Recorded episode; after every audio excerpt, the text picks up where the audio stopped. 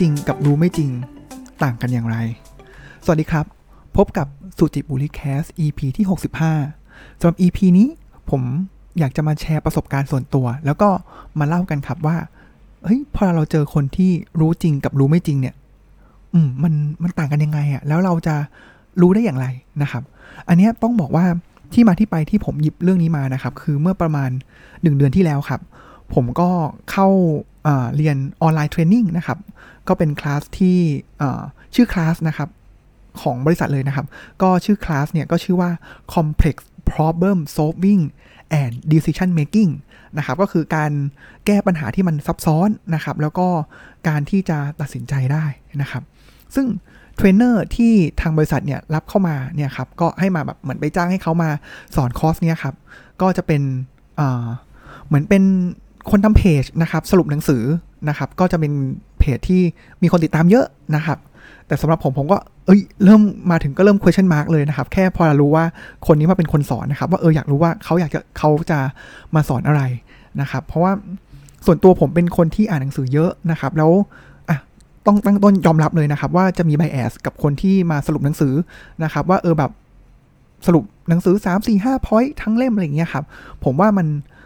การอ่านหนังสือกับอ่านอ่านสรุปเนี่ยอรรถรสที่ได้หรือว่าความตื้นลึกหนาบางของหนังสือเนี่ยมันแตกต่างกันอ่ะอันนี้ขอพูดเรื่องของการประเด็นที่ผมไบแอสกับคนสรุปหนังสือก่อนนะครับผมยกตัวอย่างนะครับว่าการสรุปหนังสือเนี่ยอย่างเช่นเอ่อเรื่องของการมีวินัยเนี่ยครับผมว่าถ้าเราไปเห็นนะครับโค้ดของคิปโชเก้นะครับก็คือการมีวินัยจะทำให้คนเรามีอิสรภาพนะครับไม่ตกเป็นทาสของแพชชั่นนะครับเนี่ยสุดท้ายแล้วการมีวินัยก็คือดีเนี่ยสรุปหนังสือเนี่ยมันมีมาอยู่แค่นี้ครับแต่ว่าบริบทของพอเราอ่านหนังสือแบบลายบายลายอ่านไปทีละหน้าทีละอย่างนะครับมันจะสามารถทำให้เราเนี่ยเข้าใจว่าเฮ้ยมุมของผู้เขียนเนี่ยเขาเขียนอะไรมาทำไมถึงเป็นเช่นนั้นมันจะมีมุมมองที่ลึกนะครับแล้วตัวอย่างที่เราจำได้เนี่ยคือเรารู้อยู่แล้วว่าถ้าเราไปอ่านหนังสือเกี่ยวกับเรื่องวินัยเนี่ยครับเรารู้อยู่แล้วว่ามันดีอ่ะแต่ว่ากว่าเราจะบายอินได้เนี่ยมันมันต้องอ่านแบบเข้าใจอย่างลึกซึ้งนะครับเออมันมันเลยทำให้ผมรู้สึกว่าผมอาจจะเป็นคนที่ไม่ค่อยชอบอ่านแบบเพจที่สรุปหนังสือแล้วการที่ผมมาสรุปเนี่ยคืออ่ะส่งเป็นน้ำจิ้มแล้วผมจะขมวดว่าเออผมคิดอะไรกับเรื่องนี้และสุดท้ายแล้วเป็นน้ำจิ้มแหละครับว่าอยากให้ทุกๆคนเนี่ยไปอ่านตามเรื่องนี้เรื่องนี้นะเพราะอะไรนะครับผมว่าผมอยากจะใช้เป็นว่าเล่าหนังสือหรือรีวิวของผมมากกว่านะครับอันนั้นคือความเห็นส่วนตัวกับเรื่องของเพจรีวิวหนังสือนะครับทีนี้ย้อนกลับมาครับเรื่องที่ผมไปเรียนมานะครับทุกคนผมว่าทุกคนจะอึ้งเหมือนผมนะครับว่าคือความคาดหวังของผมเนาะว่าพอเราเราพูดถึงเรื่องของปัญหาที่มันซับซ้อนเนี่ยครับอ่ะปัญหาซับซ้อนคืออะไรนะครับผมว่าภาพของผมเลยก็คือมันต้องมีบอกแล้วว่าเฮ้ยปัญหาที่ซับซ้อนกับปัญหาที่มันไม่ซับซ้อนเนี่ยอย่างแรกเลยเบสิกเลยเนี่ยครับมันแตกต่างกันอย่างไรซึ่งอันนี้ผมว่าผมเป็นสิ่งที่ผมคาดหวังเลยอยู่แล้วนะครับเพราะว่าเคยอ่านหนังสือมามันจะมีแบบ simple problem มี complex มี complicate มี chaos อะไรอย่างเงี้ยครับแล้วเรา complex ก็คือมันมันซับซ้อนแต่ว่า manage ได้แต่ว่าถ้าเป็นแบบเอ่อ chaos เลยก็คือแบบโห manage ไม่ได้เลยนะครับอ่ะผมว่านี่คือสิ่งที่ผมคาดหวังแล้วผมก็คาดหวังว่ามันจะมี framework อะไรแล้วมันสอดคล้องกับตัวอย่างธุรกิจของผมอย่างไรบ้างนะครับอันนี้คือสิ่งที่ผมคาดหวังเลยนะอืมผมว่าเบสิกเลยแต่ว่าพอลาเข้ามาครับตอนเริ่มเรียนเนี่ยครับผมนี่อึ้งอึ้งเลยนะครับเขาบอกว่าหัวข้อคอนเทนต์เนี่ยคอนเทนต์เอาท์ไลน์ของเขาเนี่ยเขาจะสอนอยู่เจ็ดเรื่องครับเกี่ยวกับ complex problem solving แล้วก็เอ่อ decision making เนาะแต่ว่าผมอ่ะไม่ได้จดมาแล้วผมจดอยู่ได้แป๊บนึงใน iPad ผมแล้วผมก็ลบทิ้งเพราะผมรู้สึกว่าเฮ้ยผมเดือดดานมากเดือดเดือดมากจริงๆนะครับว่าเฮ้ยมาสอนได้ยังไงเขาบอกว่าเจ็ดอย่างมีอะไรบ้างครับอย่างแรกเลยคือ prioritize อ่ะก็ยัง make sense นะเออยัง point make sense เขาก็บอกว่าเรื่องของเขาก็ไปยกตัวอย่างเลยนะครับว่าเขาบอกเขาในเจ็ดหัวข้อเนี้ยเขาจะยกตัวอย่างแบบยี่สิบเรื่องเลยนะครับแต่ว่าเขาเป็นคนเล่าเรื่องสนุกนะครับอืมเล่าเรื่องสนุกเลยนะครับแล้วก็เขาก็ยกตัวอย่างของเอ่อ Warren Buffett นะครับว่าเออ Warren Buffett ที่รวยมาได้เพราะเขา prioritize ว่าเขาต้องลงทุนก่อนอะไรอย่างเงี้ยครับแล้วก็ prioritize ชีวิตเขาแปดสิบ ยี่สิบ Pareto แล้วก็อ่านแปดสิบ ยี่สิบของเขาคือใช้เวลาในการอ่านหนังสือเยอะอ่านี่ prioritize ผมก็เริ่มเอ๊ะแล้วว่าฮะเหรออ่ะโอเคข้อต่อมาครับ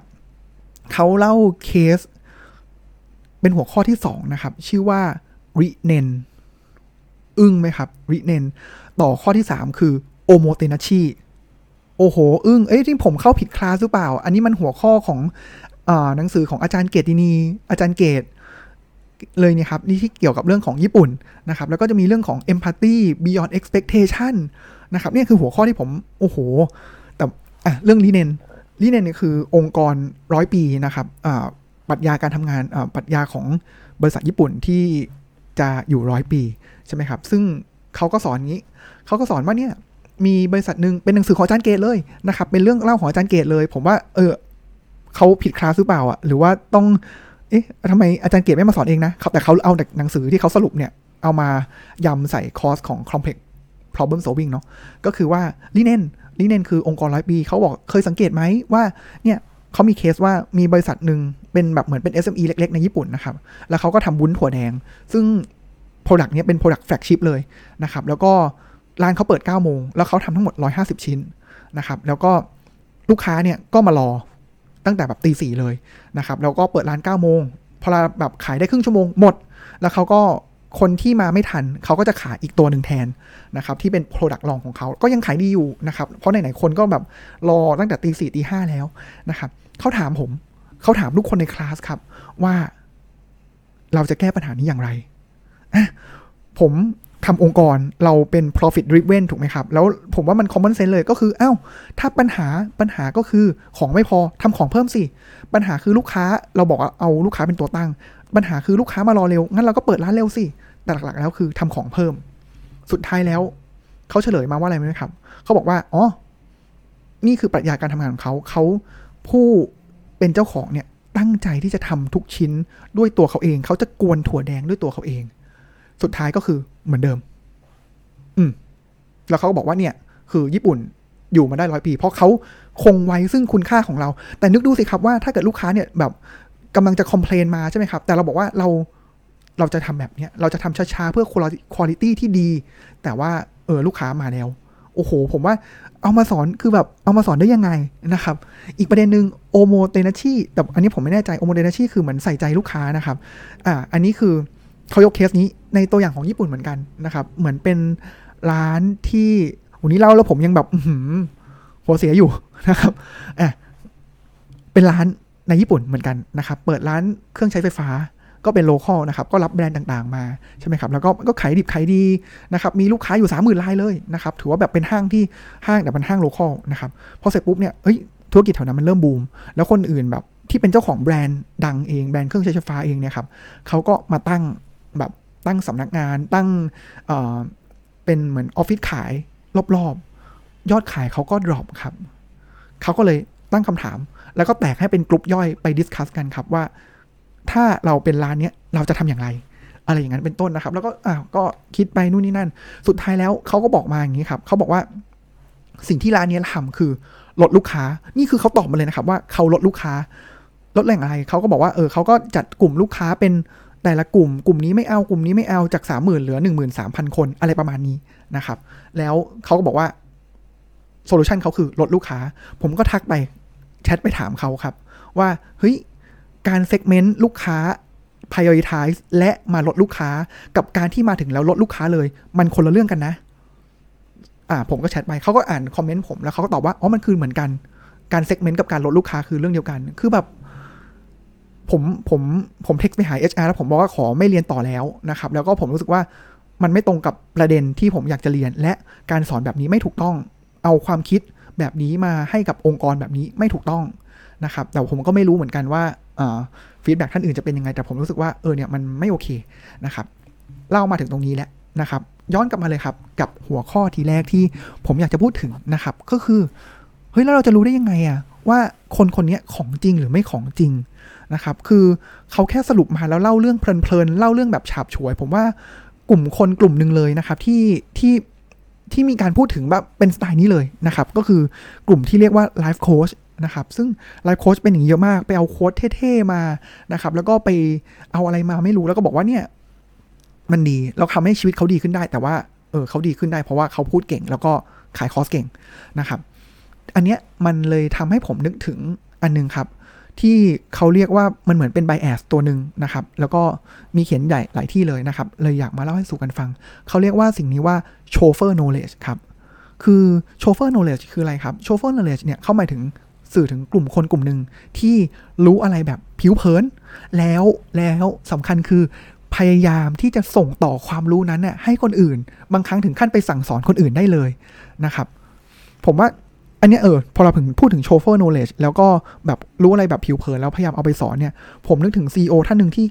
ผมเคยฟังวิธีคิดเขามาแต่ว่าผมว่าเขาเป็นคนเก่งมากนะครับแล้วแต่ว่าเขา aggressive มากแล้วก็ค่อนข้างหัวสุดโต่งเหมือนกันนะครับเขาบอกว่าฟังดีๆนะครับเขาบอกว่า those who fail teach คือพวกที่แบบทำงานไม่เป็นไม่ได้เรื่องอะไรเงี้ยมาสอนนะครับอ่าอันนี้ก็ฟังหูไว้หูนะครับว่าเออก็เป็นแนวคิดที่สุดโต่งแต่ว่ามันก็สอดคล้องกับเรื่องของ Chaffeur knowledge นะครับก็คือรู้อะไรแบบผิวเผินแล้วพยายามจะทำพูดคำพูดเท่ๆแต่ว่าเขาเคยไม่ได้เป็นคนที่ปฏิบัติจริงๆนะครับก็ก็เลยมาพูด Chaffeur knowledge มาจากที่ไหนครับ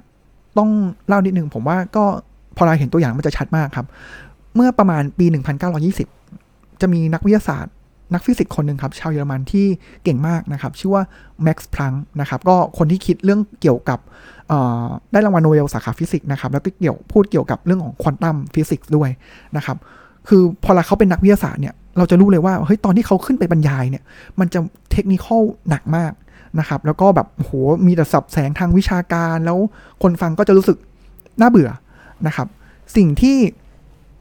เขาก็จะมีคนขับรถของเขานะครับระหว่างที่เขาขับรถไปบรรยายที่เมืองหนึ่งนะครับทางคนขับรถของเขาโชเฟอร์ของเขานะครับก็มีไอเดียที่น่าสนใจนึกสนุกสนุกขึ้นมานะครับเขาก็บอกแม็กซ์พลังก์อย่างนี้ครับเขาบอกว่าสนใจให้ผมขึ้นบรรยายแทนที่เมืองนี้ไหมอ่านะครับ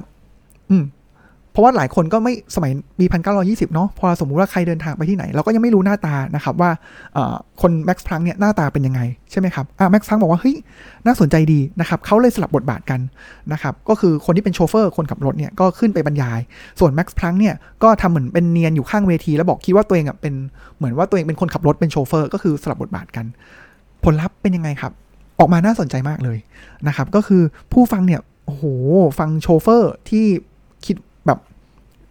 แสดงตนเป็นแม็กซ์พลังก์นักฟิสิกส์ผู้ยิ่งใหญ่นะครับก็ผู้ฟังเนี่ยแบบโอ้โหฟังอย่างตั้งอกตั้งใจเพลิดเพลินไปกับเนื้อหาเลยครับหรือแบบให้เกียรติแบบวิทยาปลอมคนนี้เหลือเกินนะครับอันหนึ่งที่ตลกเลยครับก่อนปิดงานนะครับก็มีคนที่มีนักฟิสิกส์คนหนึ่งตั้งคำถามที่ยากๆขึ้นมาเลยครับ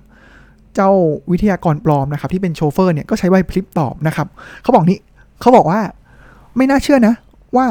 ปัญญาชนจากเมืองนี้เนี่ยจะมีคำถามที่แสนเรียบง่ายเช่นนี้เอาเป็นว่า